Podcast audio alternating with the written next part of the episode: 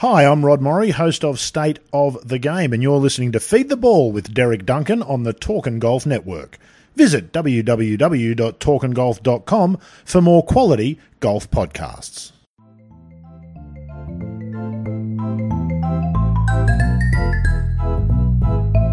Hi, and welcome back to the Feed the Ball podcast. This is Derek Duncan. This is episode 55, and my guest is Tom Dunne.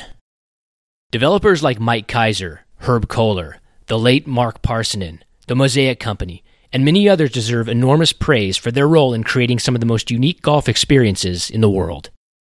When it comes to enhancing our enjoyment and connection to the game, however, there's another group of people who are worthy of the same level of praise publishers, especially independent boutique publishers like Tom Dunne, who, at great time and cost, compile stylish, flavorful issues full of unique stories and histories, and who, through the voices of writers from around the world, help keep old traditions fresh, introduce new ones, entertain and inform, and bring the game we love alive and into our thoughts and living rooms. Dunne founded McKellar Magazine, along with Lawrence Donegan, nearly three years ago. McKellar is a beautiful bookshelf collection of the best in contemporary golf writing and is helping drive an encouraging revitalization of the printed word. If you haven't heard of McKellar or are not up to date, you can order the latest issue at McKellarMagazine.com. Please check it out and support independent publishing. Dunne began his print life in the 2000s as editor of the now sadly defunct Travel and Leisure Golf magazine, which was shuttered in 2009. Disclosure, I worked closely with T&L Golf and Dunne from 2006 to 2009. He's been involved in every level of the publishing world, and currently, when not breaking his back producing McKellar, Dunne is part of Golf Week magazine, writing and overseeing their course rating panel. Aside from Tom's supreme journalistic skills and entrepreneurial bent, he's a deep and independent thinker about golf architecture, travel, and history. His takes are learned, introspective, and deeply considered, which of course is why I wanted him to come on the podcast. Okay, that's true. But the other reason I wanted him to come on was to finalize a long simmering disagreement between us to stage a podcast winner takes all cage match debating the merits of the newly renovated Bobby Jones golf course in Atlanta. Several months ago, after we had both played it, we traded a series of lively texts coming from different positions and later agreed to air our thoughts live. When we got down to it, however, it seemed our naturally cool dispositions had taken over, and we couldn't really muster the same passion about the topic either way. Oh well, we moved on to all sorts of other things, including the state of print publication, architecture, and the search for more lo fi, bespoke, even romantic golf experiences. Tom was going all Henry David Thoreau during the talk, enjoying a temperate August morning from some natural outdoor space near his home outside of New York City, so you may be aware of the sound of birds and breezes and the buzz of insects. Well, it's a tremendous soundtrack to this lively and lovely conversation with my friend, Tom Dunne.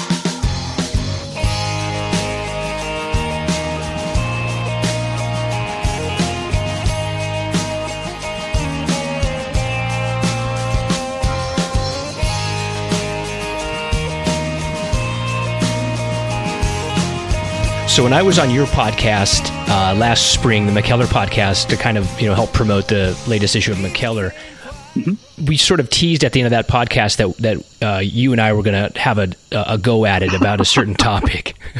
so yes. I don't know if, if, how many listeners of to that podcast listen to this one are going to listen today, but but the issue was Bobby Jones Golf a, Course in Atlanta. We've had a long cooling off period on that. Yeah, a little too long. We should we should have done this when it was kind of fresh. I think the the fires left. But just to give everybody the, the background, you came down to Atlanta uh, in the sp- early spring uh, to write a, a, story on Bobby Jones uh, for Golf Week magazine, and that came out of last issue or the issue before the story did. And Bobby Jones is a city-owned golf course, or it was a city-owned golf course. It was one of four that the city owned, and uh, it was pretty run down, very popular, but it was a really cramped property right in the middle of a very upscale part of town, right central to this neighborhood. A lot of activity around it. It's a really great area of town, but the golf course was pretty shaggy, and, uh, cramped in, pretty dangerous to play. You know, you could hit balls out, out into the street and so forth. So, a private organization uh, created a, a foundation and worked out a land swap with the city. So they got had access to Bobby Jones and they renovated it and they created a brand new golf experience there. Uh, the highlight being the nine hole. They went from 18 holes to nine holes uh, and made it a reversible routing. So when one day you'd play certain direction and the next day you'd play the opposite direction, and built new practice facilities, new infrastructure, parking garage. I mean, just a whole whole big deal there. So that's the background. You you came and wrote a, a story on it. You and I were texting. I played it soon thereafter, and my reaction uh, was the opposite kind of of yours, at least based on our, our initial thrust. And I, I, I had a hard time with it. I was I was pretty critical of it, and just to kind of cut forward to this conversation we're having now, I thought we were going to have a, a throwdown about it. But then when I read your story in Golf Week, it was so well done and so balanced. You kind of like acknowledged every, one of my points and criticisms about the project. So it sort of took the took the fire out of me. yeah, I, I, mean, it's it's one of those things where you definitely want to build that in. I'm glad that I talked to you about it, you know, and I wanted to be, um, you know, fair in my in my assessment about it. I mean, what I saw really was uh, something that, at least you know, from a superficial two day visit. Um, appeared to be a really successful um, uh, community golf upgrade, right? Um, I mean, I think golf architecture is one thing, but then you know, there's sort of a separate category of you know, how is this serving a community?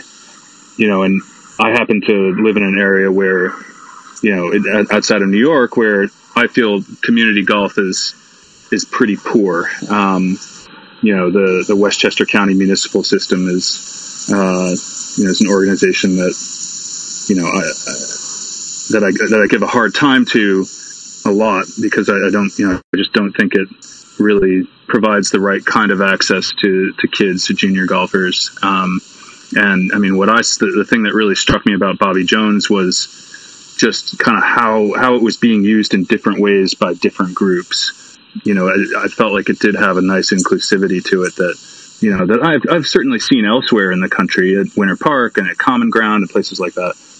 And anytime I see it, it's kind of refreshing because it's it's really not like that where I live.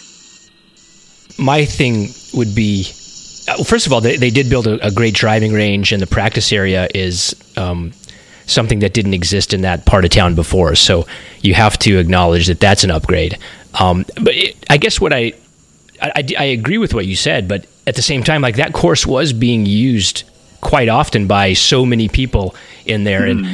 they didn't. I mean, I'm sure I'm sure people who go back now, uh, you know, if you polled them, some would prefer the new version, but there's a lot of people that would prefer the old version. That was, you know, it's it's sort of like the upside and downside of gentrification.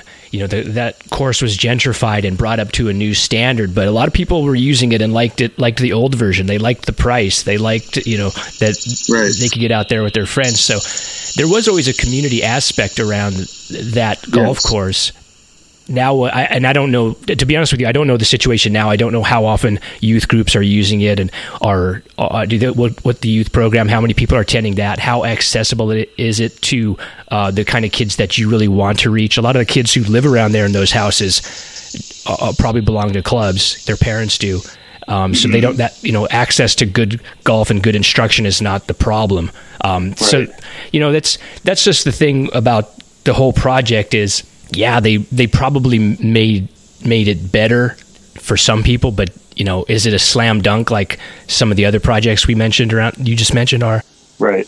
Yeah, I mean, and like a lot of munis, a lot of times it's kind of the luck of the draw in terms of when you go and you know what what kind of experience you have. I mean, when I went out there, I played with a couple friends, um, and uh, you know we got around. We played nine holes in you know, probably two hours, and and you know, we saw plenty of people out there, but the pace was was just fine, you know. And then uh, uh, one of the guys and I, um, you know, jumped on the Beltline and went down to his neighborhood around uh, MLK, and you know, went out to dinner, and you know, I think that that's that was another aspect of of Bobby Jones that that impressed me was you know just how which is really a kind of a greater Atlanta story is is the the rise of the Beltline in the sure. past 15 years or so. You know, in New York we have the High Line, which is you know beautiful kind of tourist attraction that uh, is you know built on old elevated railroad tracks on the west side of Manhattan. But I mean, the Beltline is a far more ambitious project where you know it's kind of a, a yeah. network of, of multi-use trails that practically uh, encircle the city. And I mean, so you can move from neighborhood to neighborhood uh, on a bike or on one of those crazy bird scooters that people are constantly driving into ditches. Um, yeah, tell those are outlawed. You know, did those get outlawed? Uh, in some parts of town, yeah. yeah I live in the town that I live in is sort of like adjacent to Atlanta, but and they're not allowed here. Yeah, yeah. Well, it's sort of closer. It seemed like in kind of the core of the city, people were definitely still using them when yeah. I was there in the spring. Um, and uh, just the idea of, of being able to, you know, to get around that city, you know, on foot or on a bike is, I think, is really appealing. Um, and you know, so that that trail, that beltline goes right by Bobby Jones now, and so I loved the fact that when we were kind of in that flat plain section, which I guess is, you know, sort of in the southern part of the property, you know, you would see people jogging by and, you know, um, moms and dads pushing strollers and mm-hmm. You know it's kind of like that chambers bay phenomenon of bringing the out or st andrews you know bringing the outside in.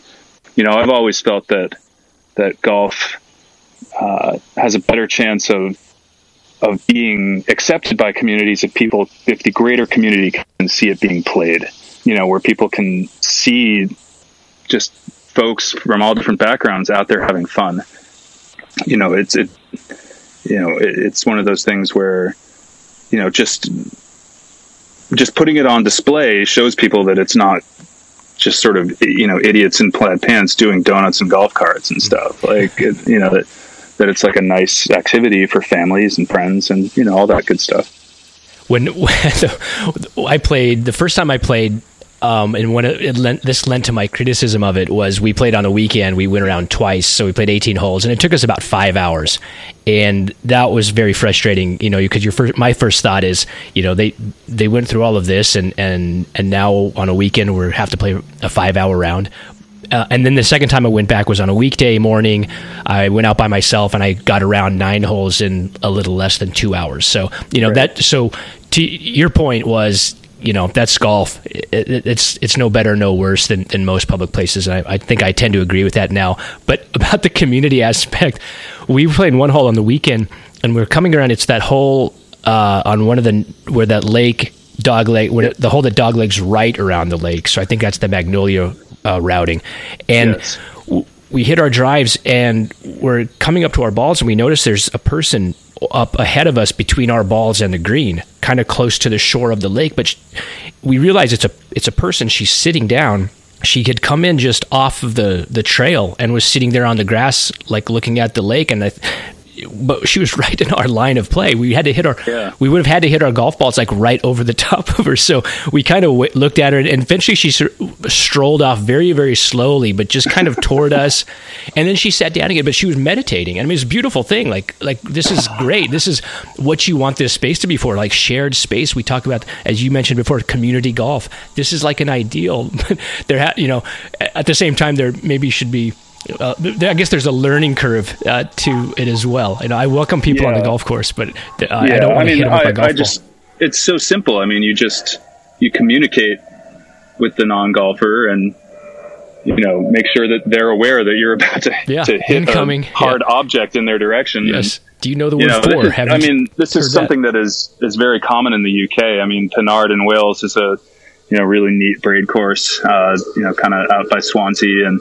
Um, you know, it has a very popular walking trail that that takes you know takes backpackers and kind of day hikers down to this beautiful beach and and and uh, river estuary, and so there are constantly you know just folks with backpacks hiking through Pennard, and you know you have to just be mutually aware. Um, you know, I think as long as you're you know just willing to like be like, hey, what's up, like just you know four pretty much. And you know most people are are pretty cool about it. Like they understand that they're passing through a golf course and, you know, you're going to wait for them to move along and mm-hmm. that's that. Yeah. So, yeah, but I, I, like it. I think it's charming. Let me ask you this question about Bobby Jones.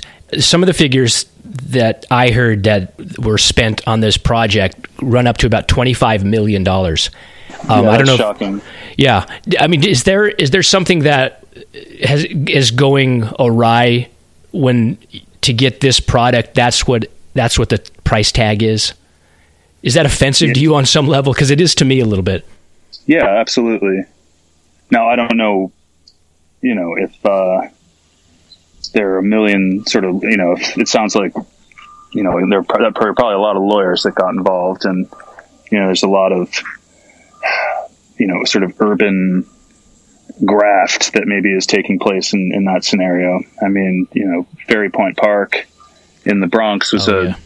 you know, was a course that was built on a landfill. And I mean, that was a, just a model of corruption for 20 years before that thing got done. And I mean, that was into the, you know, past a hundred million dollars. And, you know, it was really just like various officials just kind of putting their hand in the till and, so that yeah of course it's it's it's terrible um, you know, I don't, I don't know the, you know, I, I don't know that it's a golf architecture issue as much as it is a, a good government issue.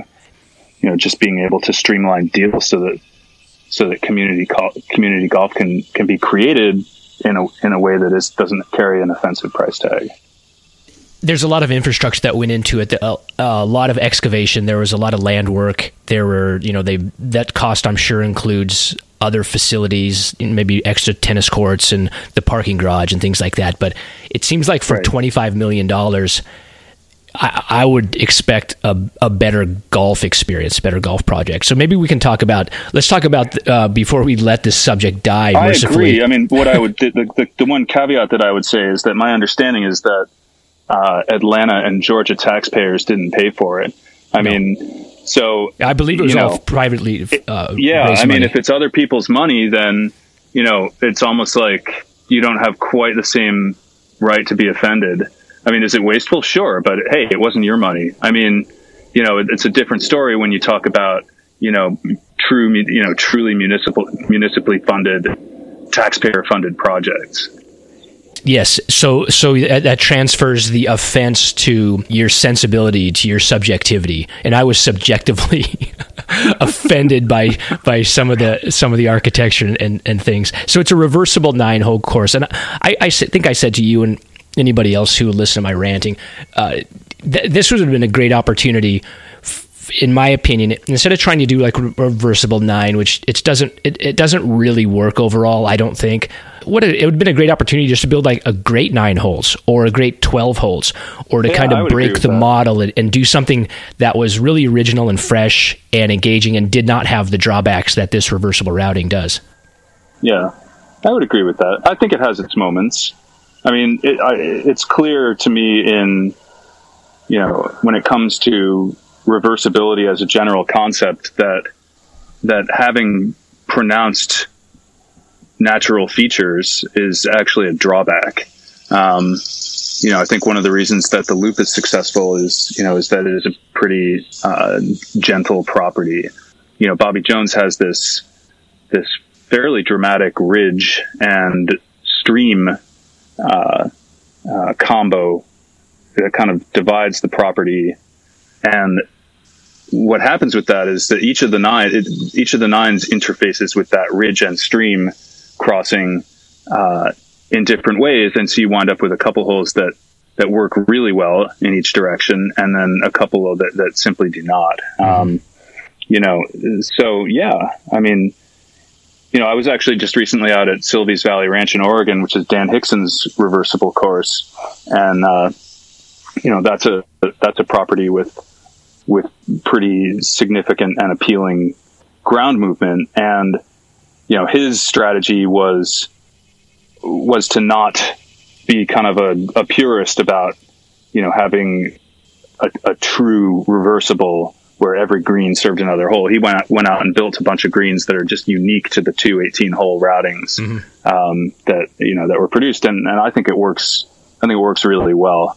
Um, so you have you know, these kind of like scissor shaped fairway, you know, um, fairway co- complexes that, that serve both directions, but then you'll have a green, you know, over here and another one over there that, that sort of are played for each of the two 18s. And Bobby Jones has a little bit of that. There's, there is one green that only serves, I can never remember whether it's Magnolia or Azalea, but it's that, it's that one green that would uh, be directly beneath the clubhouse when it is in fact constructed. And yeah, kind it's on the other side of the creek. It. it. It, receives yeah. the ninth hole from both routings. Oh, it does. Okay. Yeah. Gosh, does it? Okay. Yeah. So, so it, so it is in fact a true reversible then. Yeah, I, I, mean it's it's hard to it's hard to explain this to to, to people if uh, the reversible concept. You know, it's it's very it's hard to to visualize uh, about how it works. Did Silvies Valley Ranch does it does it work for you? Did it?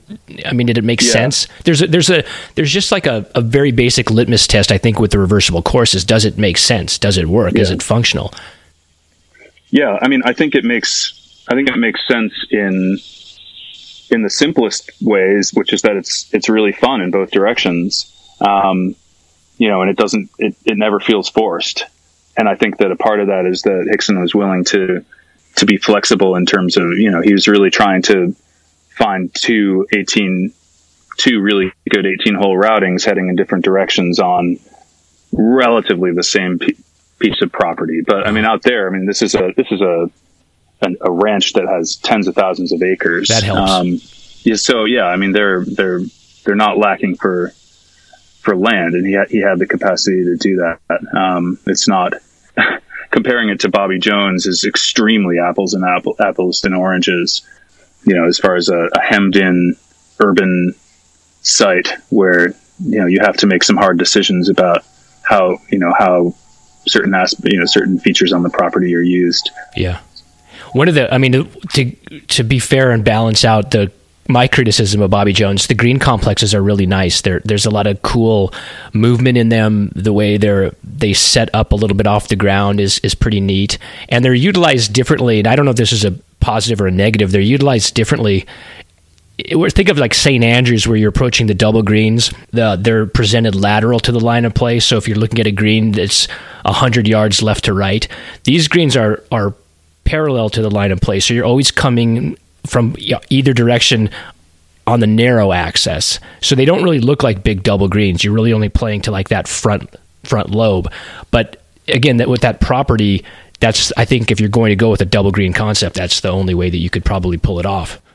Yeah, I, I don't know. I'm thinking of a couple places where uh, where the axis changes. There's um, one, the one by the um, beneath the, the, driving the range. That that's the best green on the course. It's that's a wide, yeah. narrow green that you approach from the same direction though. Once either the left hand green or the right hand green. That's right. That's you do. Cool. Yeah. There's one where you you kind of hit this really fun drive off the ridge, and it's you know it becomes a, a drivable par four, and then. Uh, yeah, but that but there's a lot of width in that green. Um, it's, it's presented on the on the kind of east west axis, I guess. Mm-hmm. Um, but the trouble is when you come back, if you were to flip it and you've got this, you know, this then up blind uphill drive into onto that same ridge, and then the approach is kind of a Semi-blind. maybe 100 to 120 yeah. yard shot to a green that's on the on the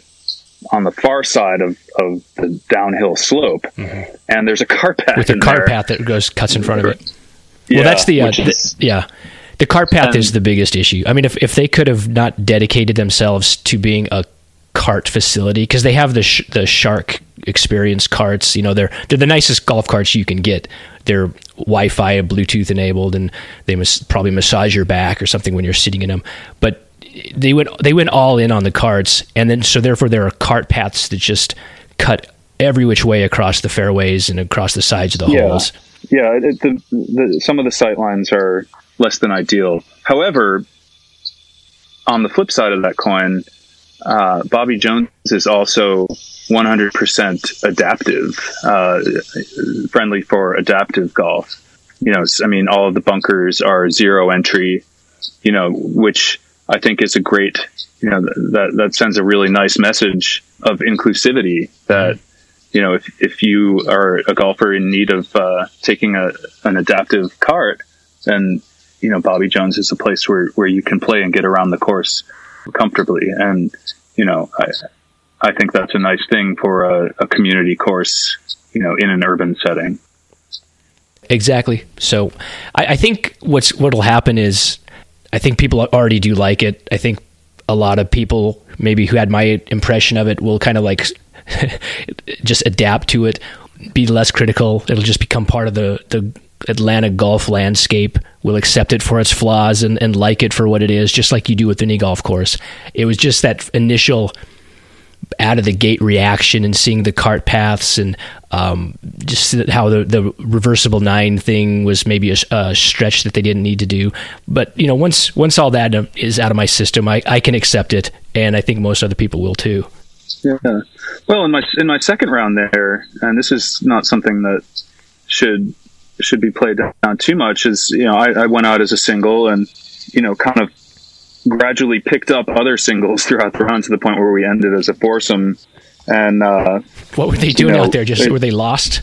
no, they were playing. they were us. playing, but you, would sort of catch another signal. Sing, you know, you'd catch another single, and then you'd, you'd start playing with them, and then another guy would, sh- you know, jump, you know, jump into you. So we became a foursome, and you know, two of the guys were, you know, Atlanta guys uh, who you know were kind of. I think it's Candler Park, right? That's the yeah. Is that the name of the? Yeah, that's a little um, nine hole course. That that's the golf course that I, I, wish the foundation would have taken just two million of that twenty five million and shoveled it over to Candler Park and came up with right. really one of the best nine hole courses in the country.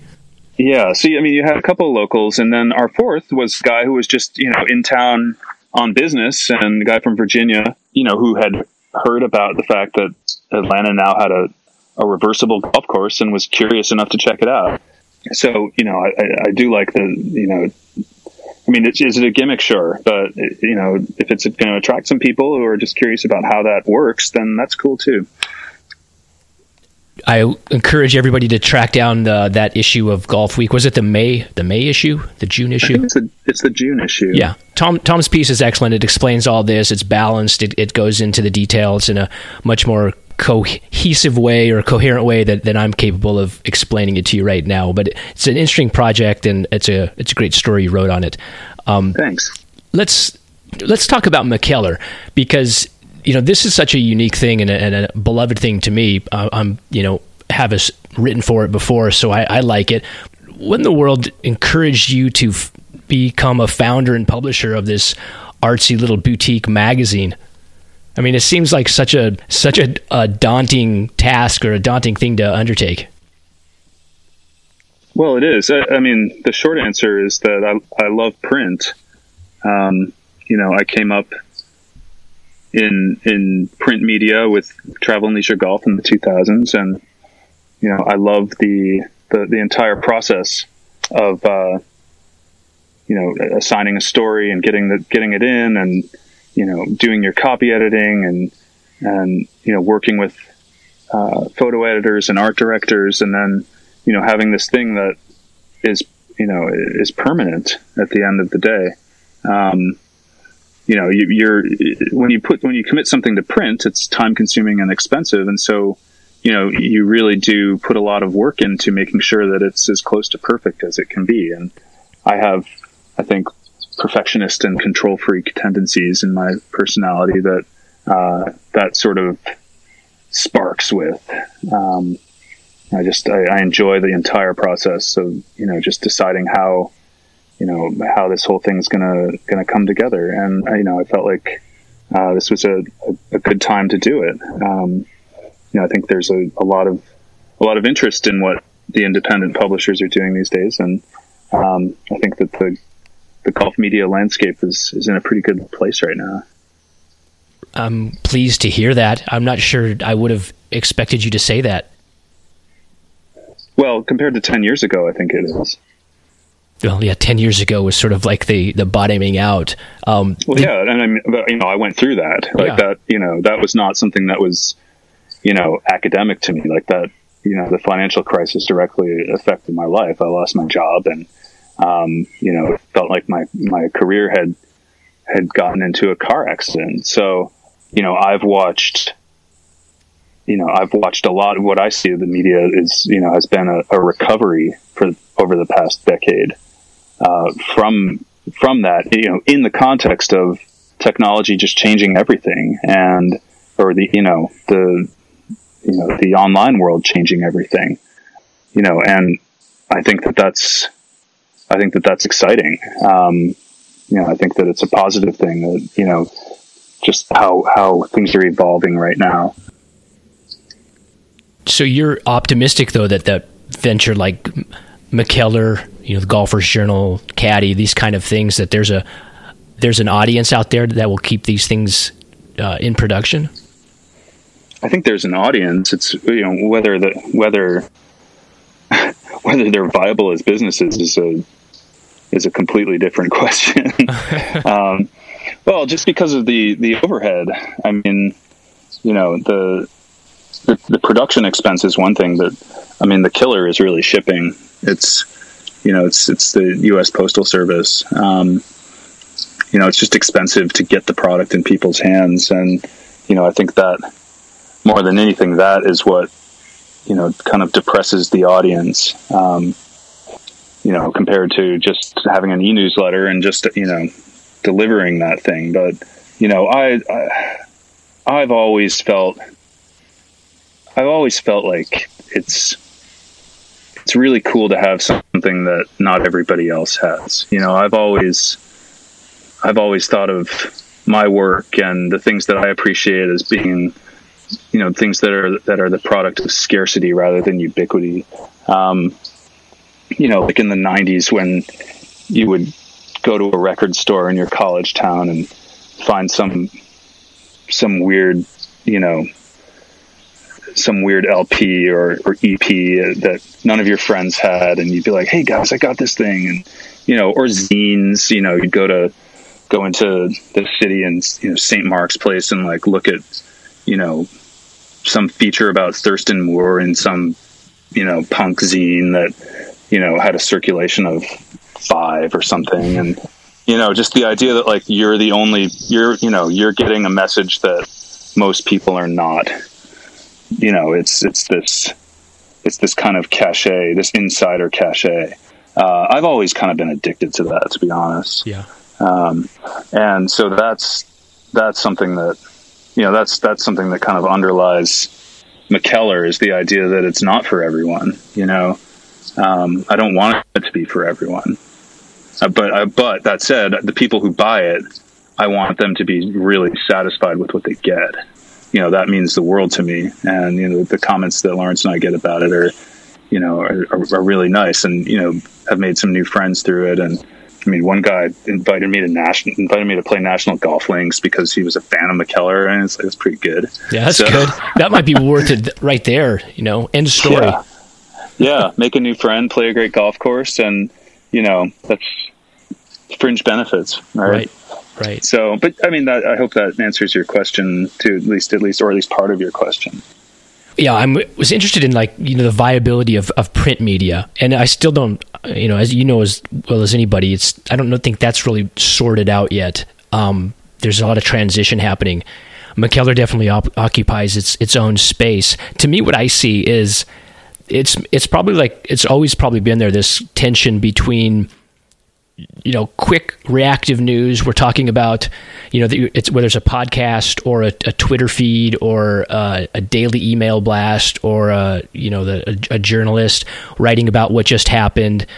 And you get all these voices ringing in on whatever the, the controversy or topic of the day is. And, and that seems to be thriving. That's a booming market right there. And there are obviously people audiences respond to that constant flow of direct, fast, but ultimately kind of empty bits of bites of information. And then versus this other thing that's a slow, handmade thing that you're bringing to the market. The stories are slow. They take more time and investment to read. Uh, they take a long time to produce.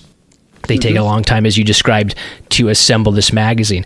And you, so you have these two different avenues of input, and one seems to be dominant and overriding and constant, and then the other is you have to go seek it out. And uh, I'm glad to hear that that you're you're proud of McKellar. I mean, I hope it. I hope McKellar's around forever. I, I just want you to tell me that there's an audience for that, and, and they're loving it and supporting you. Well, I, you know, I think that you know, I think the key word that you used there is seems. I mean, you know, I think in the digital space, you know, there are plenty of challenges to, you know, producers, you know, who are trying to, you know, I mean, I don't, you know, I don't really want to talk about money. I mean, that's not that's not something that gets me too excited. But I, I think that digital, pro, you know, producers have their own challenges in terms of, you know, making money on on the back of their creations. Um, you know, I think they're a different set of problems from what what print producers have, but you know, I think they do exist as well. So, you know, I, I but I mean, I think the you know the digital stuff feels dominant because people just spend all day on Twitter, you know, or, or you know, just at their desks, they're you know kind of multitasking and you know just feeling bored by what they're doing at work and flipping through, you know, Golf Club Atlas or whatever it is that they're doing. But um, you know, that's that's just sort of one that's one facet of a golfer's a golf media consumer's existence. I think a lot of people, you know, at the end of the day, like you, you, you close your laptop over and like you just feel like almost drugged because you've spent so much time on your screen all day that, you know, I, I think that a lot of people respond really well to the idea that, you know, a, a print product is something that you can, you know, take to the beach or, you know take on an airplane and just you know get away from a screen. I'm, i spend so much of my time trying to just get away from a screen. So you know i think it's a, i think it's an important offering. Um, i'm glad that others are doing it too. So I, I you know when i get on a long airplane flight i mean i have like a print subscription to the new yorker and you know i'll bring like eight of those things on in my backpack and just crush them on a long flight and like that's that's i'm in a really happy place when i'm doing that so watching the yeah, watching the stack of unread New New Yorkers diminish is one of you know the most underrated pleasure. oh, it's great. Yeah, just chuck it chuck it in the in the next airport. God, I love um, I love leaving I, it leaving one of this in the airport seat in front of me. Just leave yeah. it in the pocket. Yeah, though they don't leave somebody else's problem person. now. yeah, I know. so, but no, I get pleasure out of that. Um, but I mean, as far as you know, as far as audiences go, um, you know, it's just a matter of of spreading the word. You know, encouraging people to give these give these things a try. You know, see if if there's a, a place in in their lives where you know not everything has to be quick and kind of glib and uh, you know just sort of provoking the same sort of little chuckles that that golf Twitter cranks out um, you know that there is a you know another another style of storytelling, I guess, right. that is you know ancient and venerable. So. slow slow reading. Yeah, slow reading. Sure. So, how did you meet Lawrence Donegan? What's the uh, connection? Met, between, how did you get him on? Well, I, I before I met him, I edited Lawrence at at Travel and Leisure Golf. Um, we did a great story. It was a photo driven piece on on Scottish caddies, and I think this ran in about 2006 or, or somewhere in there. Um, uh, Lawrence went to a bunch of Scottish clubs, the Old Course and Prestwick and Troon, and and just sort of tracked down the crustiest caddies he could find and the guys with the best Friday night stories, and you know did profiles of I don't know, half a dozen of these guys, and we had a photographer take portraits of them, and you know, just these really picturesque, weathered characters. Um, so, but I actually I met Lawrence at the Beijing Olympics. I went there just uh, the summer before TNL kind of uh, went down in flames. I went to the my wife my wife and I went to the Olympics on just on pure vacation and Lawrence was working at the games uh, for the Guardian at the time, and we got together and we had we had lunch uh, in this cafe just off of Tiananmen Square, and it was pouring rain, and we got these crappy cheap umbrellas that failed us as we were walking around the city. It was a really um, you know fun afternoon to you know spend in the pouring rain with Lawrence in Beijing. uh, yeah, so that's how I, that's how I met him. We kept in touch over the years, and uh, you know, eventually we just uh, we just decided to kind of push our chips into the center of the table and, and give this thing a try. Lorne Rubenstein was also somebody who was, you know, kind of a spiritual godfather of of McKellar. He had, he and I had had you know sort of long lunches in New York over this this type of golf magazine. You know, because in the 2000s, the thing just that did not exist really at all. And it turned out he'd been having the same conversations with with Lawrence among others. And um, so when we when we talked about you know when we appro- you know sort of broached the subject with each other, we were almost immediately on the same page as far as you know what what we wanted it to be it seems like there's a, such a strong, and I've heard you m- mention this before. There's like such a strong storytelling angle to most of the features in McKellar. You know, there's they're they're really you know in depth pieces and unique. And I know you look for a unique angle, and it's it's it's kind of got its own its own voice, which I think you're I'm sure you're very pleased with. It, but when you were talking about TNL Golf, and it, it strikes me that there's really not that magazine had such a kind of perfect uh, segment in the golf media world. You know, it did it did things that other magazines didn't. You know, you had the the big ones, Golf and Golf Digest, who were as they are now, equipment and PGA Tour and instruction driven. And TNL Golf like had it had the travel component. It had uh, feature stories, like you just talked about the caddies. It had uh, profiles. It it did more with architecture than other magazine. It seems like there's still that void. I don't I don't get that need fulfilled anywhere in one place. You know, you have to go to a lot of different places in the media world right now to kind of get all those elements, and you kind of have to patch it together. Do you think a right. do you think a, a TNL revival or something along those lines could work in the current uh, publication well, you environment? Know, I, I, mean, I would say that I would say that McKellar is trying to is trying to revive certain aspects of it. Mm-hmm. Um, you know, Caddy goes goes pretty long on on travel in a way that is appealing to me. Um, you know, really sort of exotic adventure travel, um, which I think is really cool. You know what, but what TNL does or did uh, is they did a lot with service. You know, service journalism, and you know, I feel like at a distance of almost 15 years that you know, printing out websites and phone numbers and the names of pros and green fees, you know, and really sort of spelling out the travel side of things in a service kind of way uh, is not as valuable as it was back in the day. I think everybody's pretty much conditioned now that like if you read it, you know, read the name of a golf course, you kind of know that like it's there's a good chance it's going to have a website. I mean, back then it was, you know, um, I you know I think it's just the the entire world has gravitated more towards the idea that you can you can make plans online. Mm-hmm. So you know you don't you don't need to go to a travel agent anymore.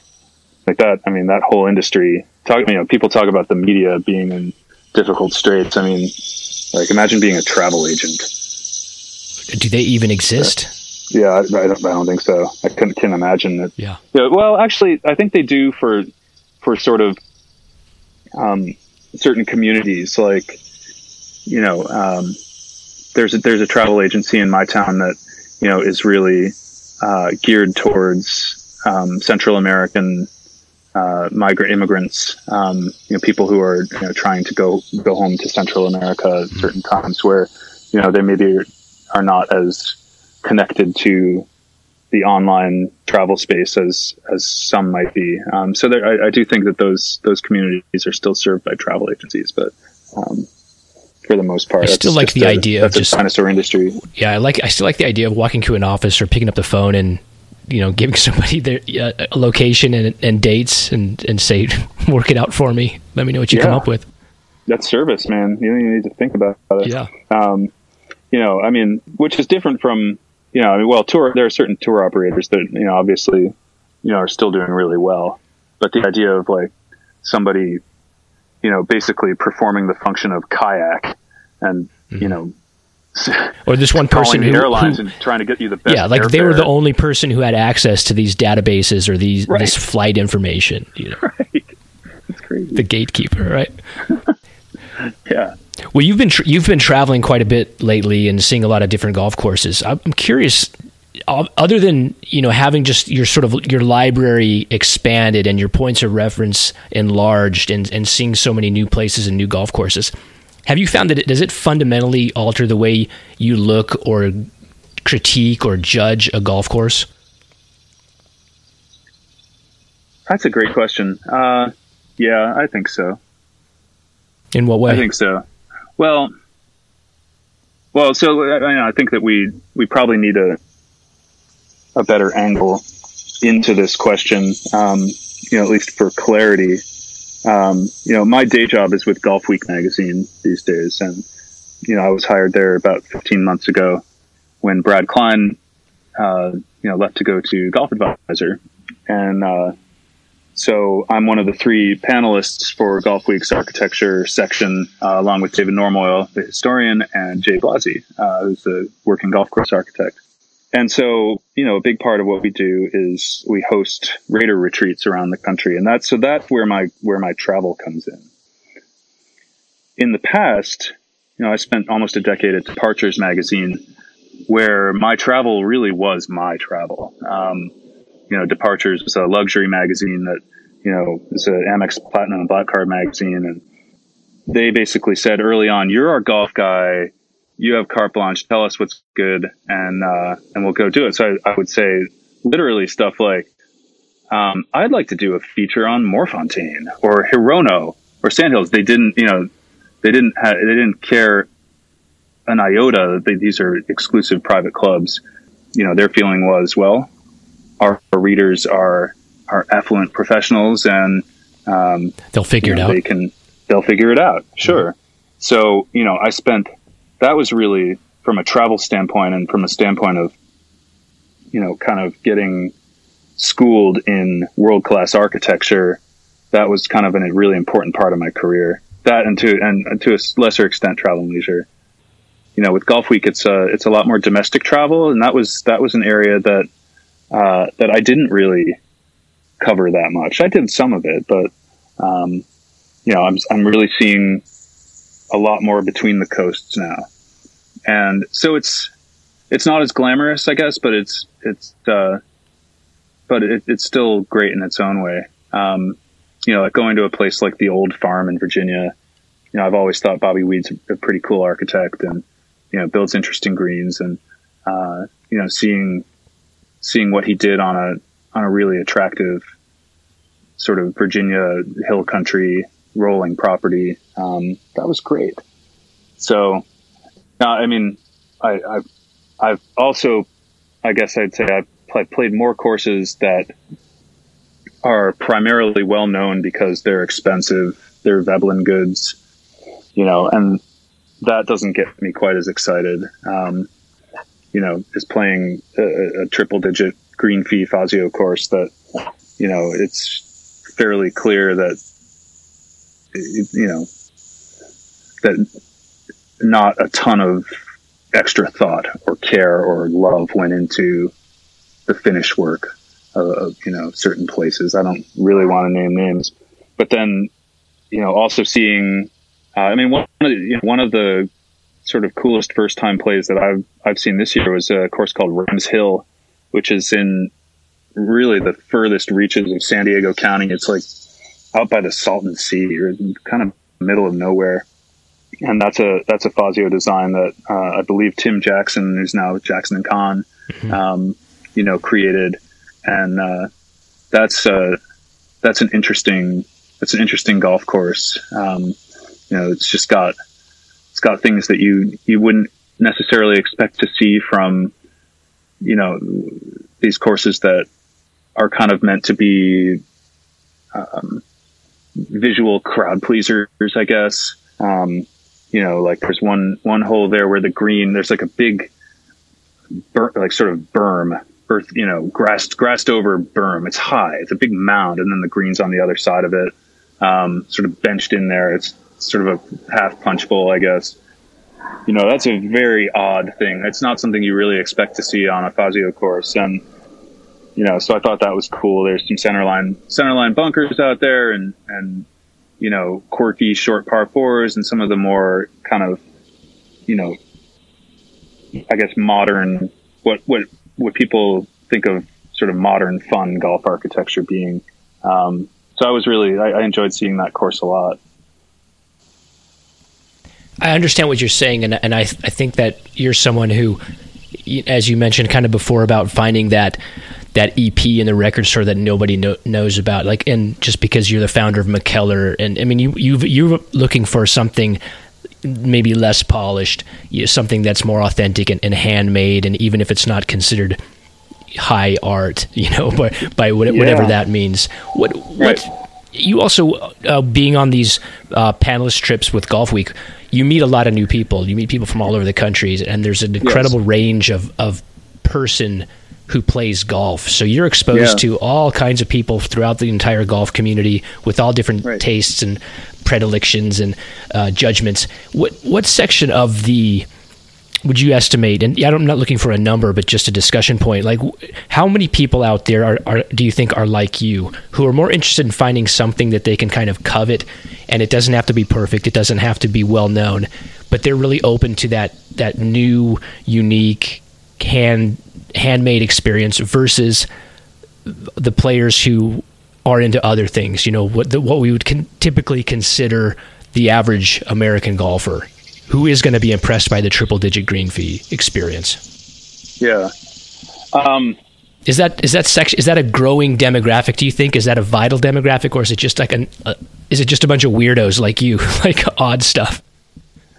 No, it, I think well, when you talk about Golf Week, um, I mean, yes, the panel, uh, the, the, the rater universe, um, you know, really does comprise, you know, a diverse diverse group of people. Um, you know, in terms of age, uh, there are a lot of you know, there it's not all guys. I mean, there are lots of women involved in it. Um, you know, people who are members at some of the best clubs in the country, and then folks who play, you know, the local public course. So there, it is a nice and playing ability. I mean, we have some, you know, some awesome players on the Golf Week panel, and then, you know, 18 handicappers as well. So, um, you know, that's a that's a neat mix too. And and I get a kick out of seeing these people interact, you know, in the retreat environment. Um, so everybody's really respectful, and and you know, there seems to be a real interest in in uh, in sharing ideas, ex- exchanging viewpoints. People like me, I, I, you know, I'd say it's maybe, you know, if there are, I'd say it's maybe like one in five or one in six. There are, you know, there are, you know, I think a lot of people who are, you know, questing for something different. Um, you know, who, you know, I, I, you're right. I mean, I am somebody that tends to prefer kind of a lo-fi, rough and ready golf experience you know things that are big productions are uh, are often sort of a turnoff to me. Um, you know, I think that I think that a lot of places go really deep on you know trying to provide. Uh, it's it's it, it just comes down to service, right? Like what what is great service, and I think people have have really different perceptions of of what service is. You know, it, some people want to sort of have their asses kissed for for the day and feel and feel served you know? Whereas i think other people you know just want kind of something that is um, that is friendly and and genuine and but isn't intrusive you know? Like you know if you go to a ritz carlton or something and you know you have a you know you order an orange juice in the restaurant and you know, you, you thank the server and it's, it's my pleasure. Like they've been programmed to say that, you know, I, I, that really bothers me when people have like a certain, when, when the training, when the seams of the training reveal themselves, right.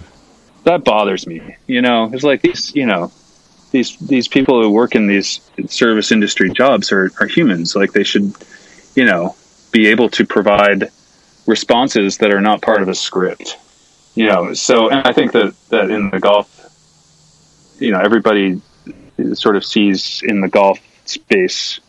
You know, I'm sure listeners you know can think of examples of service that feels really warm and authentic versus service that is you know hyper calibrated but kind of phony.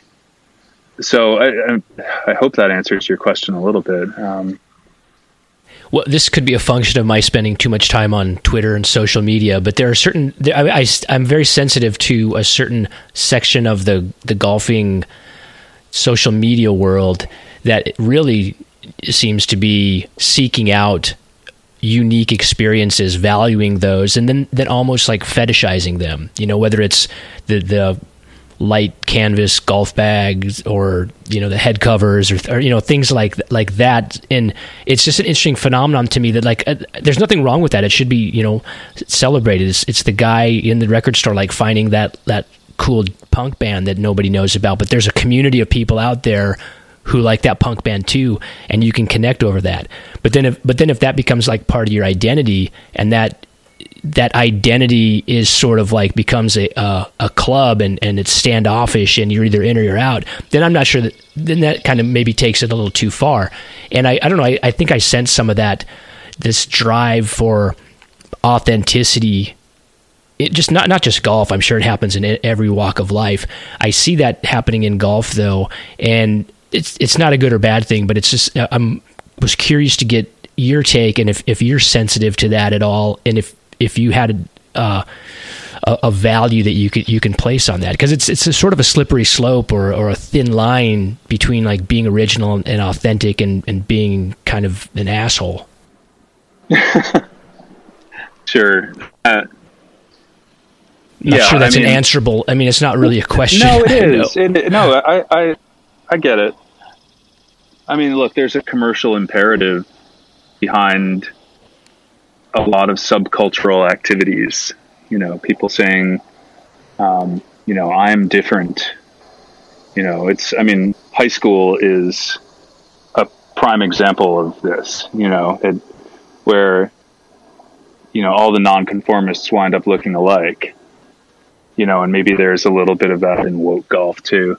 Um, you know, I think, I think the, the important thing is, is what you do with it. Um, you know, is what, what people I mean, uh, you know, these these are just symbols of, I guess, you know, or totems of, you know, certain throwback aspects of golf, like the single strap bag, you know, and, uh, but I mean, you know, if people are, you know, I, I think that most of the, most people who are, you know, sort of carrying for carrying forth in this manner are pretty inclusive. I don't, you know, I don't really, I can't imagine that why they wouldn't be. I think that a lot of people are really idealistic about, you know, um, trying to show, trying to show uh, either non golfers or casual golfers that that golf can be fun and that golf can be kind of a chilled out activity that you can participate in with friends.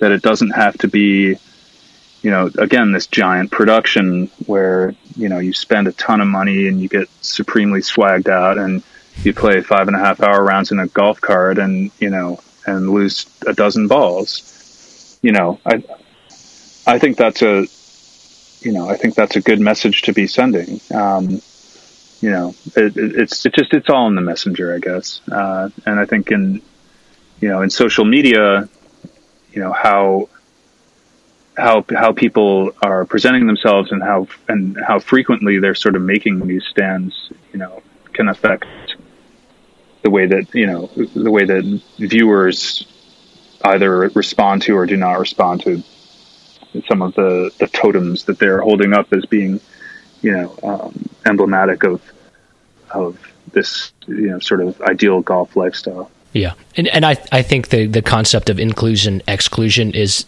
is the wrong conversation because I, I don't think it's being exclusive to to really be passionate and excited about certain things. It does it does affect the narrative um, a, a, lot. I think it I think it when you get so many people reacting to this one specific thing or these two specific things, it does create sort of like this this heat uh, and, and that can maybe I guess it, it's a light that draws in in more people. So I, I, guess that can be good. I think as a natural reaction to things like that, I just the kind of person that I am. It kind of makes me w- want to examine the other side of it.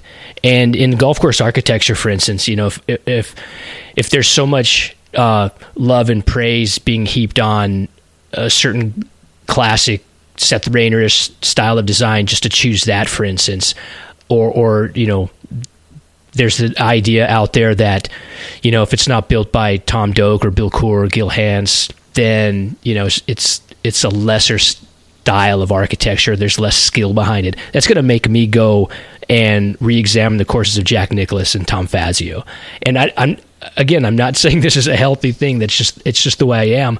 But I do think it's important to kind of not go all in on a certain golf related subject, whether it's architecture or fashion or you know in music. It's cliche to say, but variety is important. And from an architectural perspective, it makes or forces or uh, encourages me to, to, to have an even broader and open, more of an open mind than I probably would have otherwise had. Yeah, I agree. I mean, it's important to be open minded. Um, you know, but sometimes it's, uh, you know, it is a case of, you know, re- if you return to a course that you didn't like the first time, you know, sometimes you don't like it the second time either. Um, you know, sometimes it's just not, it's just not your cup of tea, you know, and, and sometimes your impressions can change, you know, so yeah, I, you know, I do think it's. How often do your impressions change? Uh, fairly often actually. Yeah, I can think of a bunch of courses that I've sort of changed directions on, you know, in one way or the other over the years. I mean, you know, the first time I, t- I played Tobacco Road, it's of course Tobacco Road is going to come up. Uh, you know, I just absolutely loved it, and you know, wrote this rave review in links, and um, you know, I think I probably, I think I probably put down a lot of the things that are great about it. Maybe I was a little bit over the top. You know, the second time I went out there, you know, it didn't it didn't have the same appeal to me. Um, you know, it seemed like the the way that it played was not was not quite as exciting, and maybe it was a little wetter um, than the first time, and that that kind of took a little bit of the the heat away from what Strantz had done there. It was a different season, and you know some of the greens were not receiving shots in in ways that that uh, maybe they should have. You know, the first time I played it, I was on my own, and and you know I was sort of seeing how it interfaced with my game. The second time I was with a couple of friends who are you know, very good players and watching. You know, I think one of the really important things about uh, about evaluating a golf course is is really paying close attention to what your playing partners are doing. You know, it's uh, I think one of the great gifts uh, is is having the chance to to watch other people hit shots on a golf course and see how see how their their shots turn out, whether they be you know plus handicaps or or you know 80 year old ladies um, just to see how how people get around. I you know i'm really keen keen on doing that. Sometimes you know i could go on to draw it back to tobacco road. I mean you know see guys who can hit shots that i'm not capable of you know really playing holes in what i thought were intelligent ways and and uh, you know and and it not being you know it, I mean, I'm, I'm not going to use the word fair because I, I, don't believe in that at all. But but I guess the golf course not reacting the way that that it maybe should have. Um, so you know that's one one example. Um, you know, other courses. Uh, you know, I was at Pronghorn recently, and I enjoyed the Fazio course there a lot more than I did the first time. Um, you know, am I gonna, you know, sort of hold it up to the heavens? No, but I mean, it, I, I, I think that there was more there. I realized that there was more there on my second play than than the first time around. And then sometimes you just, you know, you you there you can have love at first sight, and and you just keep going down that road. You know, I went out to Lawsonia for the second time this summer in Wisconsin, and I know Andy Johnson, uh, you know, held a big event there earlier in the year, which uh, props to him for doing that. Um, you know, for showing off that kind of that kind of uh, just um, sui generis design awesomeness um, you know, I went, I, I played it five years ago and loved it, and I went back again this summer and I loved it even more. And that's that's even that's an even better feeling. Um, you know, when your love for a course deepens the more you play it, that's that's when you know you're really onto something. I think that's the name of the game in in, in golf travel. It's interesting, like when you play a, a golf course more and more. I find that I find that I I usually like the golf course more and more the more I play it, and even if it's not a what's considered a great golf course. Obviously, if you played eh, National Golf Links of America over and over, I mean, you like it more and more because there's more and more to like and to learn. Same with Pine Valley. You know, like great golf courses are always slow to reveal all of their character, but I find that even kind of mediocre golf courses, local golf courses, you you start to respect them the more you play them. Maybe not you don't get to the point where you're going to say it's a great golf course, but every golf course, even poorly designed ones or average average design golf courses, like have a lot to reveal about themselves. I mean, you, there's a hundred different ways to play the same golf hole. You know, play it a hundred times, you get a hundred different outcomes. So I've always uh, kind of questioned whether that's a good way, a good standard to have, you know, your arsenal of critique because you know some people would say, you know, well, you, do, you don't understand the golf course, or you have to play it a lot to like get all of its nuance and to really get the full picture. And I find that to be true on every single golf course. So I don't know that that's an important element when you're critiquing a golf course. Well, what's the alternative? I mean, well, I guess the, the, I guess it's a way to say that that you can go to a golf course one time and whatever impression you have, whatever you take away from that, whatever your your critique is, that's fine. And, yeah, and, I think so. I mean, that's a lot of what I do. Is, yeah, is I mean that's what most I write do. about. You know, yes, you know, I've, I've, spent most of my career writing about first impressions. Mm-hmm. Um, you know, that's kind of the nature of of being a golf writer. You know, and you have to you have to just you know trust your trust your eyes and yep and you know, and, and your and your experience either playing or walking a course, and you know, and and put that out there. Um, you know, but but sure, I mean, multiple plays always, uh, not always, but you know, can change things sometimes, or can can give you a deeper understanding of of what a course can offer. Um, you know, I, I am I am in the Ran Morrissett camp with that. I do I do think that you know having having multiple plays is a great luxury, um, you know, and can really lead lead you to a, a, a, good place in terms of your understanding. Yeah, yeah. I mean, for for sure, for sure. Like I said, I've I've played more rounds. The golf courses that I've played the most on are not very good golf courses, and I tend to like them more the more I the more I play them. Uh, so I don't know what that, I don't know what that says about my my judgment. If anything, it's just um, a phenomenon. Like you said, like in in our business, you typically get one shot, and you have to have a a real clean idea of what you're what you're looking for. You, you, know, you have to understand your mind. You have to know what you're seeing. You have to and trust your trust your impressions. I mean, because that's that's why you, that's why you're doing what you're doing. Yeah, I mean, sometimes it can take years. You know, like my home course is at Yale University in New Haven, and uh, the tenth hole there is a par four that's like maybe 360, 370 yards, and it's to my mind clearly the hardest hole on the golf course. Um, you know, you kind of you drive over the entrance driveway over a ridge blindly down into a valley, and it's kind of one of the narrower fairways on the course, and then you play a solid two clubs uphill, again blind to the green.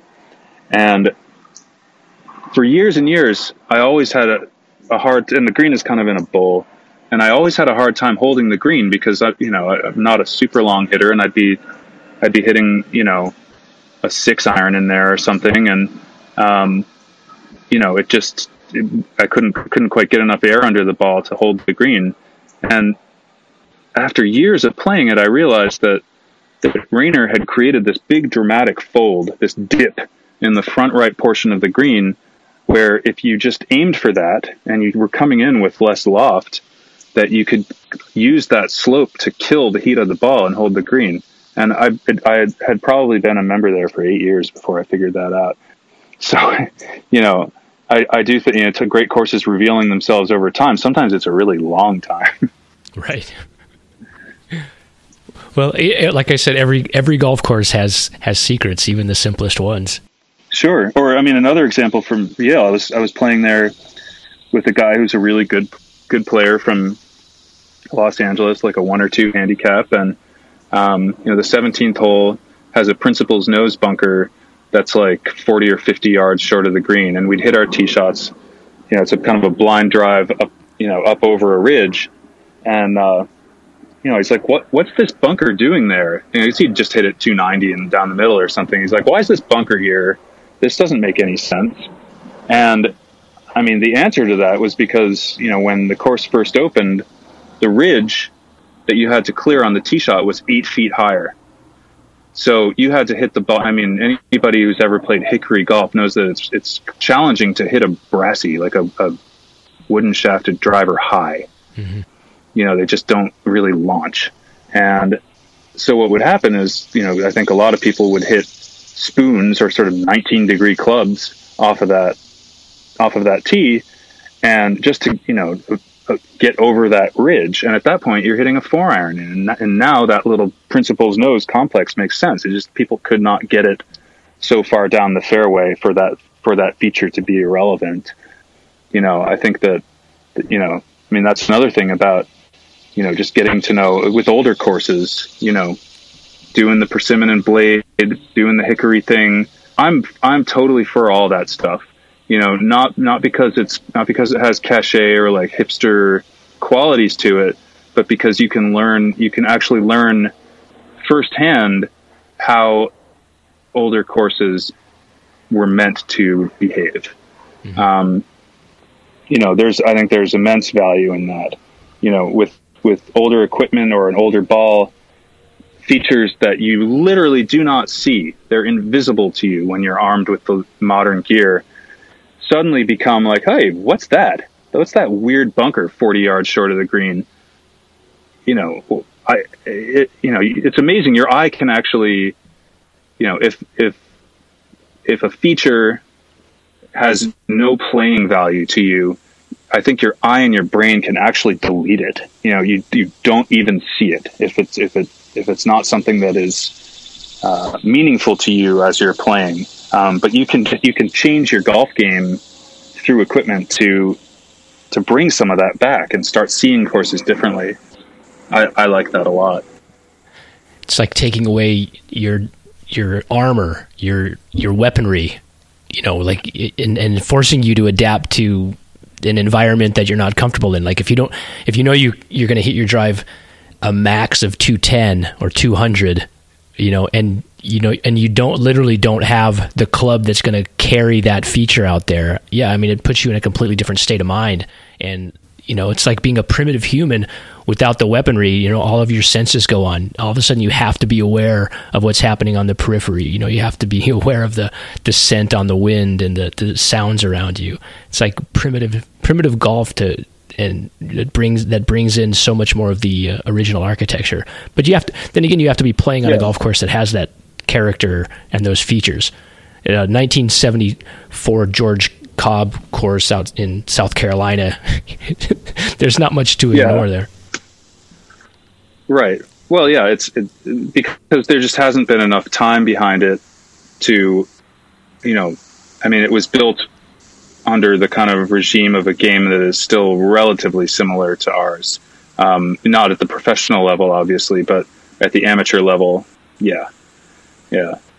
So, yeah, I mean, it's just you know, it's it's kind of. I saw this stupid thing online recently where you know some expert gamer had decided. I forget what game it was. It was like some Grand Theft Auto type of game where the guy did a full playthrough and he only needed one bullet. To, you know, he played this whole shoot 'em up thing, you know, this entire game, and he he result he, he wanted to figure out how you know if he could play his way through the entire game firing his gun the fewest times possible, and he determined that he, he only needed one bullet to to play his entire way through the game, and it's you know, and it's ridiculous. He sort of made a travesty of the game designer's intent, but you know, it's kind of hilarious. Yeah. Um, when one of these first person shooters, you know, so even you, you know, when you get you know gamers get good at something, they try to just set themselves new challenges to you know um, to keep themselves entertained because they fundamentally like the game that they're playing.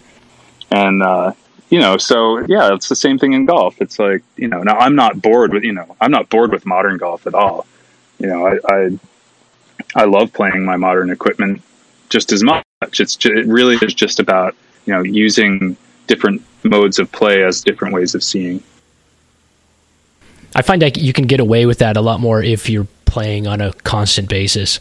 But for for a lot of us with like young families and things like that, like a, a round of golf is too precious. Uh, that so uh, when I go out, I mean, I sort of have some level of expectation or, or a, a score that I'm trying to shoot, or you know, to, to try to accomplish something, you know, with my skill that day because I don't know when I'm going to be back at it. So I want to make the most of it. If I if I played golf every single day, I'd be a lot more open to playing with hickories and persimmons and you know messing around and you know trying trick shots on the golf course rather than you know trying to get the ball in the hole.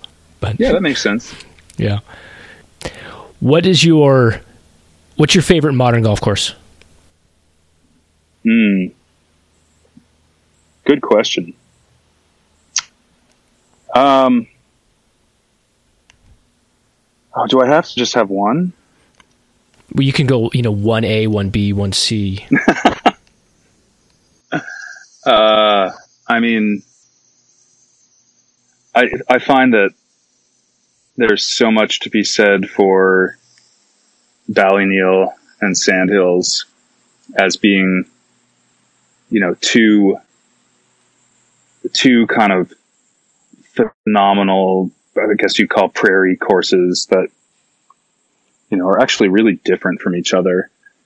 You know, as just, I think both are just incredible golf experiences. Um, you know, and, and ones that, you know, just lead you into,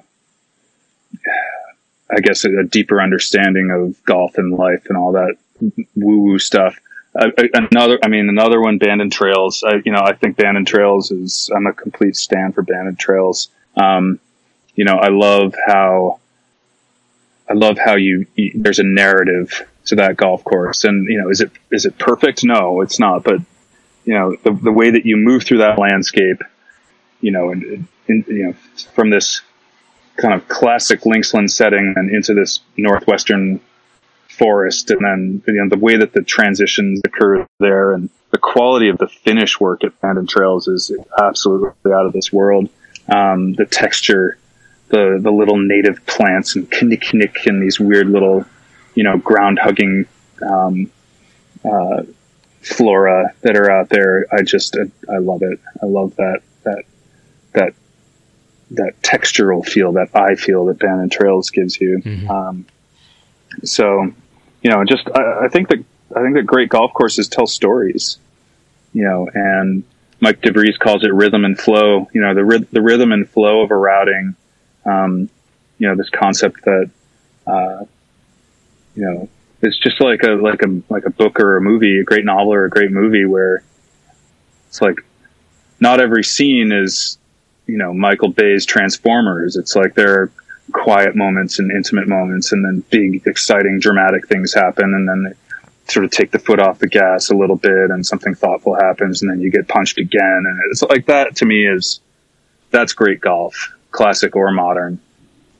You know, and I think that that the great, you know, great modern courses have a have a kind of flow and a, a narrative to them. That you know, that's a interesting point, and I think that's kind of what separates who we would consider the the best architects of our generation with with those who are, are talented but don't quite achieve the same results and it takes courage to to pack that into your design to be to have the confidence to take your foot off the gas and say uh, I'm not going to have you know this little section of the golf course is going to be quieter uh, and I'm not going to try to like explode everything and I'm not going to keep shoving it in the player's face. I mean it takes a lot of nerve to right. have and confidence to, to do that. And that's that's a very good point about Bandon Trails because that I think that would be somebody's criticism of that golf course is you know there are a few holes that are just kind of kind of there and they're boring. And that's the point of it really. I mean that that leads you into the exciting parts.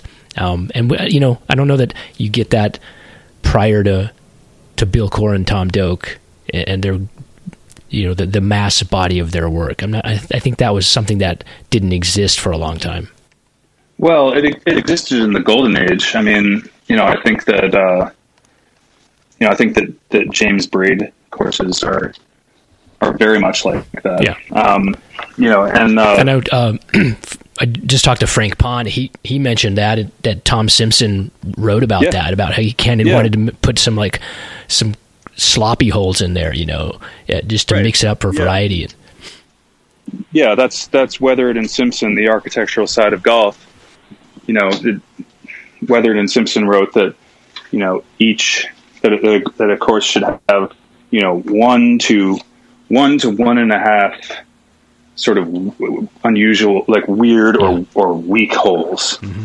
You know, and I mean, you look at the old course, like you know, ninth at the old course is you know is clearly the sort of you know weird awkward hole that's there you know i think that in the us you know there was a like a pine valley i think pine valley had a significant impact um, in terms of you know developers and architects thinking about this idea of you know sort of 18 incredible you know knockout holes. You know, I think that that Crump and his the various architects that he um, that he conspired with in the creation of Pine Valley, you know, had a sort of there was a perfectionism in mind there. You know, that sort of I think leads people in the other direction. Um, this idea that you know that a golf course should be, you know, just one epic tough hole after another. That it's not okay to just throw out kind of a little, you know, w- weird little 300 yard par four that, you know, is pretty easy and, you know, that's just sort of allows people to gather themselves mentally. I mean, that, what Weather and Simpson wrote about is just the, the idea that, you know, it's not, it's not ideal to have that because, because golfers would just get mentally exhausted by all the greatness. You know, yeah. Um, I, I, wish that I had the book in front of me because it's so quotable. But uh, yeah, just the, the, idea that like, you know, that, that too much perfection is tiring. Bill Murray said something like, "It's a good thing you know Christmas comes once a year because nobody could handle that much intensity all the time." Yeah, exactly. So exactly. yeah, it's good. It's good to have those those quiet moments. Um, yeah. Even like on a great album, you know, you, you, don't. That's why greatest hits albums are never good albums. You know, you get you get the you get all this the, the stuff, but the more you get to know an album or listen to it, it's it's often those like kind of throwaway songs that, that you come to appreciate the most. The, those oh, off, oh, off pieces, I the mean, off pace moments. Yeah, you know, we were we were talking offline about David Berman who just died um, you know, who was a poet and uh, singer for you know the the Silver Jews, which was a mm-hmm. '90s indie rock band, and a Confederate of Stephen Malkmus and Pavement, all that. And you know, I after the news of his death was announced, I you know went back and listened to some of these albums of his that I'd had when I was in college and wore out on tape and the cassette player in my car, and you know I, I was listening to the first the first Silver Jews album, which is called Starlite Walker, and uh, the last song on that is exactly what you what you're describing. It's just uh, it, it's called the Silver Pageant, and it's it's just a throwaway. It's it's it's um they did a field recording of you know a, basically a dinner party or a party, and it's just a bunch of you know when you have 15 people you know guys and girls just getting together drinking and laughing and having fun and somebody just turned on the tape recorder for that.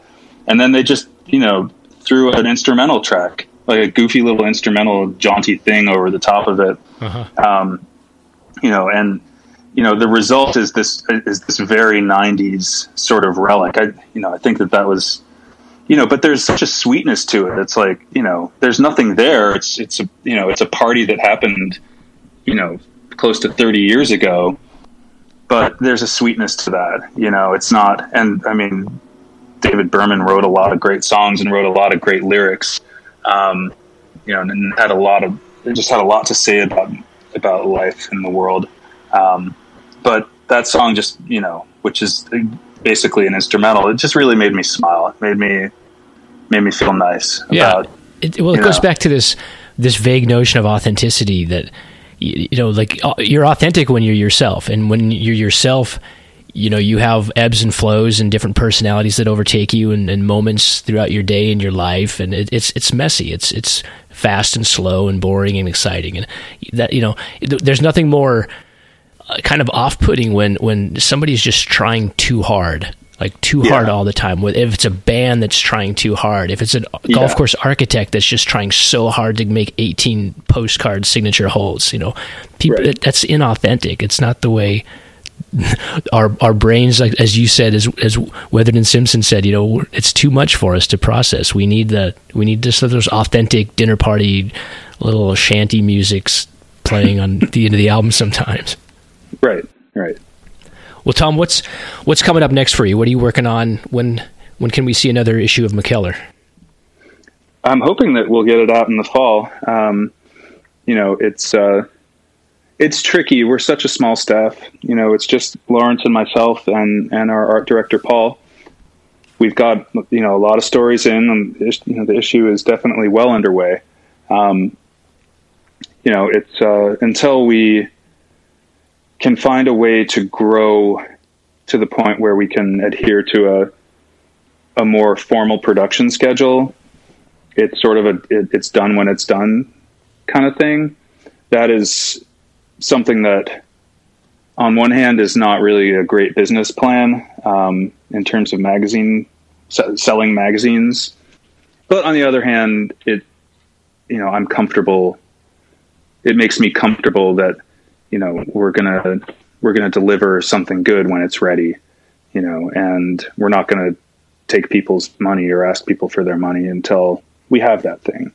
Um, so yeah, I mean, I'm hoping we can get something together by, you know, by November or December. Um, we shall see. It's uh, you know, and then my day job is involved. I've got a lot of travel for for Golfweek in October, and I'm looking forward to. I'm going to Cabot in October, and uh, I've been I've been there before, I, but I have not played uh, uh, Cabot Cliffs yet, and uh, so I'm really excited to do that, and and uh, and especially excited to go back to Highlands Links, you know, which, you know, again, talk about a course that you know that tells a story, you know, both in terms of routing and uh, and in terms of um, storytelling through shaping. Highlands Links is tough to beat, man. I mean, you know, Stanley Thompson, you know, had a great sense of humor, and um, I was lucky that you know Ian Andrew about seven years ago and invited me up there. I'd pitched a story to Links where I was going to hang out and you know work with the crew for a week uh, while they were restoring the course, and so I did that and um, went up there and you know threw on some wellies and grabbed a shovel and, and worked alongside these guys who were really cool. They were, you know, Ingonish, Nova Scotia is a remote place, and the guys who uh, who are maintaining the course today are often the grandsons of the men who built the course with Stanley Thompson. Uh, so there is a, you know, in Ingonish, I mean, it's pretty much a choice between either working in some capacity at, at Highlands or fishing, you know, going out and doing commercial fishing in the North Atlantic. So there are deep familial connections uh, among these Canadian Canadian folks. Uh, the, the Highlands Links is really woven intensely into its community the way that, that most places are not. But sorry, I'm, I'm rambling a little bit. But you know, at Highlands, you know, Thompson was not afraid to, you know, to provide visual cues through bunker shapes or green shapes. I mean, the, the second hole at, at Highlands, you know, has a green that's shaped like a tam o' shanter. And the hole's called tam o' shanter. And, and you hit a drive and it's like this fun dr- down, you know, that you can't see the green from the tee, but it's a downhill tee shot. And you kind of come around the bend and you're down the fairway and you look at the green and you're like, yeah, like that's a, that's just a, it's a funny little jaunty tam o' shanter hat. And it's Right. amusing. It makes me smile you know, there's a there's a bunker there called Mucklemouth Meg, which is, I mean, this is talk about dated cultural references, but you know, it was this this sort of Scottish folk anti-heroine from the middle 19th century, you know, uh, who was like this this like ugly kind of village girl who I forget what she, she did terrible things. I, I don't know, but so he made this know, this ridiculous Mucklemouth Meg, it has something to do with sucking eggs. And I, I don't even want to get too deep into it without having the full story straight. Um, Different world back then. Yeah, I mean Thompson was, you know, but he was he was really riffing, and that you know, so there's you know all that's going on there, and then that walk is just off the charts. It's you know it's probably an eight mile walk, but you you just don't care because it is you're traveling through some of the most glorious natural scenery that you know that you'll find in North America. I mean, you know, Canada's Canada's wild and it's it's it's big and it's bold and beautiful. So, um, you know, it, the idea of the idea of a, a tight routing in there where you're only really seeing certain aspects of the mountains or the ocean. I mean, it's not it's not a given that you know that the that the best strategy is to have the next tee ten feet from where you teed off or from where you hold out um, you know, I think Thompson was right to, you know, say, all right, we're going to walk 100 yards along this raging river mm-hmm. to the yeah. next tee, and it's going to take you into this environment. So, you know, that's that's those are smart routing decisions. Um, he's not following somebody else's rule book about having having to have this routing that is you know so tightly wound that uh, you know that that you lose great golf as a result yeah, I mean that's playing to the landscape, really. Yeah, that's what yeah, that's what good right. routings do. Is is they they take advantage of, of what exists, and those views exist. There's the there's the river there. You know, you're in a beautiful forest. That's what you know. It's it's the right call, like you said, to to emphasize those elements.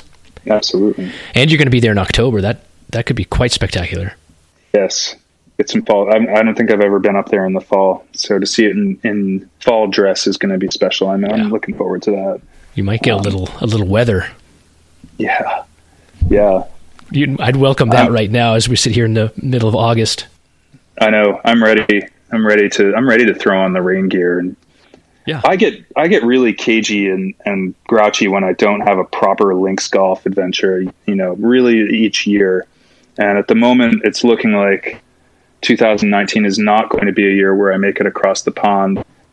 So, uh, you know, but I think that, that Nova Scotia and going to Cabot and, and playing those courses and going to Highlands, like that's a, that's a pretty decent. That's pretty good. I mean, if, if you can't, yeah, if you cannot get to the UK, then that's not a bad alternative. It's not a bad substitute. Yeah.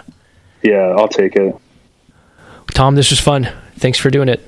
It was fun. Thanks, Derek. Thanks for having me on on the podcast. Okay, that was Mr. Thomas Dunne, someone who long has been and is even more so now a leader in the publishing world, in the golf publishing world.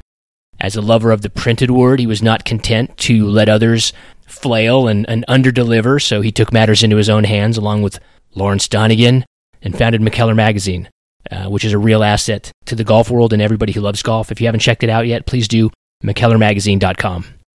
So I think we got some closure on Bobby Jones golf course definitely don't be discouraged if you're passing through Atlanta and you want to see something interesting. Go there, go try it out for yourself. Don't take my word for it. Uh, it's just one of those projects, though. Uh, given you know that kind of funding that they raised and that property in that location, a real missed opportunity. I, I guess I would sum it up by saying it's it's one of those projects that just needed a whole lot of editing. There's just too many ideas on that site, too many buildings, tennis courts, parking garages, clubhouse, the relocating the Georgia Hall of Fame there. There's the big practice area, then the uh, reversible nine hole golf course, being married to the idea of the golf cart. Um, there's just so much, so much going on, and, and it just should be pared down and, and much simpler. I mean, if you really want to connect to the community and attract all kinds of golfers and give them a wholesome golf experience, there's there's just too many ingredients happening. Uh, the architecture is a little funny. The the angles, the way the hole's set up because they have to go both ways. You know, just nothing really like looks right in the architecture and the way the green's set up to the angle of play, and it's just a little, the whole thing's just a little bizarre. There's this one hole. It's the ninth hole on on the Magnolia routing, I believe. It's like a Z-shaped par five.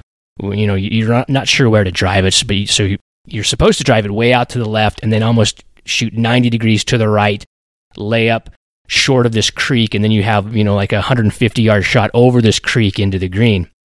But when you're standing there where you're teeing off, you see this this lane to the right of the fairway, and it's it's rough, but it's maintained, and it's really not long rough. It's pretty much cut almost at the same height of the fairway. So so the players would just go down this alleyway and, and sort of make more of a direct straight hole out of it. And it was kind of cool that way that you could either play to the left fairway or the right fairway. It ended up being a like a split fairway hole. And then they went and planted about 15 trees in that area to take away that alleyway, you know. So it's just you should have just left that open and let the players be creative. And instead, it's you know you're dictated to have to play this really weird, awkward hole that that's going to leave this long third shot over a creek into this par five. So again, I know I'm being negative. Sorry, Bobby Jones, but please play it for yourself and, and make your own decisions about that. One last thought. I thought it was really interesting when Tom was talking about how your brain and your eyes can actually delete features on a golf course if they're irrelevant to the way you're playing a hole. And I think that's true, you know, yeah, everybody, and that would change for every golfer, every skill level. But just think about like what, how, what that must be like for a, a PGA Tour player. Like how much, how many hazards that were built by architects on the golf courses that they play just absolutely don't even register to a pro. When you're when you can fly the ball on command 300, 305, 310, you're not even looking at bunkers anymore. You're not looking at hazards. You're just looking at landing spots out there and you don't see you're really only looking at probably 20% of the golf course because you're just going straight to that 300 yard mark and everything between the tee box and that is just irrelevant. So I thought that was interesting that Tom picked up on that and, and made a note how how your brain can do that. And then by playing older equipment or different golf courses with, with different textures or playing a different set of tees, you all of a sudden will start to notice things about a golf course that you hadn't before because you, you don't have the ability to ignore them. It forces you to pay attention. And that's what good architecture does. And it's becoming harder and harder for architects to be able to do that in this age where the best players in the world are just not even seeing 70% of what you're building. So, anyway, interesting thought about that. Let's wrap this up. Thanks, Tom Dunne, for coming on the podcast. It was a long time in the making, but I enjoyed that conversation. I'd like to remind you wherever you get your podcast, wherever you stream or download, please give the show a rating and a review. That helps me out. And actually, what it really does, it just lets me know that you're out there and you're listening and that you care. So thanks if you'll do that. I appreciate it. I'd like to encourage you to go to talkinggolf.com to stay up to date on golf's best podcast. That's the home of State of the Game, the iSeek Golf Podcast, Talking Golf History with Connor Lewis, for and look for some upcoming changes there too. Uh, not to tease anything out too much, but there could be some changes and some new shows added to that lineup. So stay involved. Check it out, talkinggolf.com. Follow me on Instagram and Twitter. That's where you can jump into some great golf conversation. Of course, my handle is at Feed the Ball. Let's wrap this up now. I'd like to thank the Sundogs for the music. Thanks again to Tom Dunne for joining me. Thanks to you all for listening. And until we get a chance to do this again, adios The anchor let you see the river move. But now that your evil dreams came true, there on your face, a row of teeth they'll come to replace. I know you laughed when I left, but you really only hurt yourself. You see your curtains move in the wind. You can bet I'm betting against you again. Cause I'm a man who has a wife who has a mother. She married one, but she loved another. You're a tower without the bells. I'm a negative wishing well. I should have checked the stable door for the name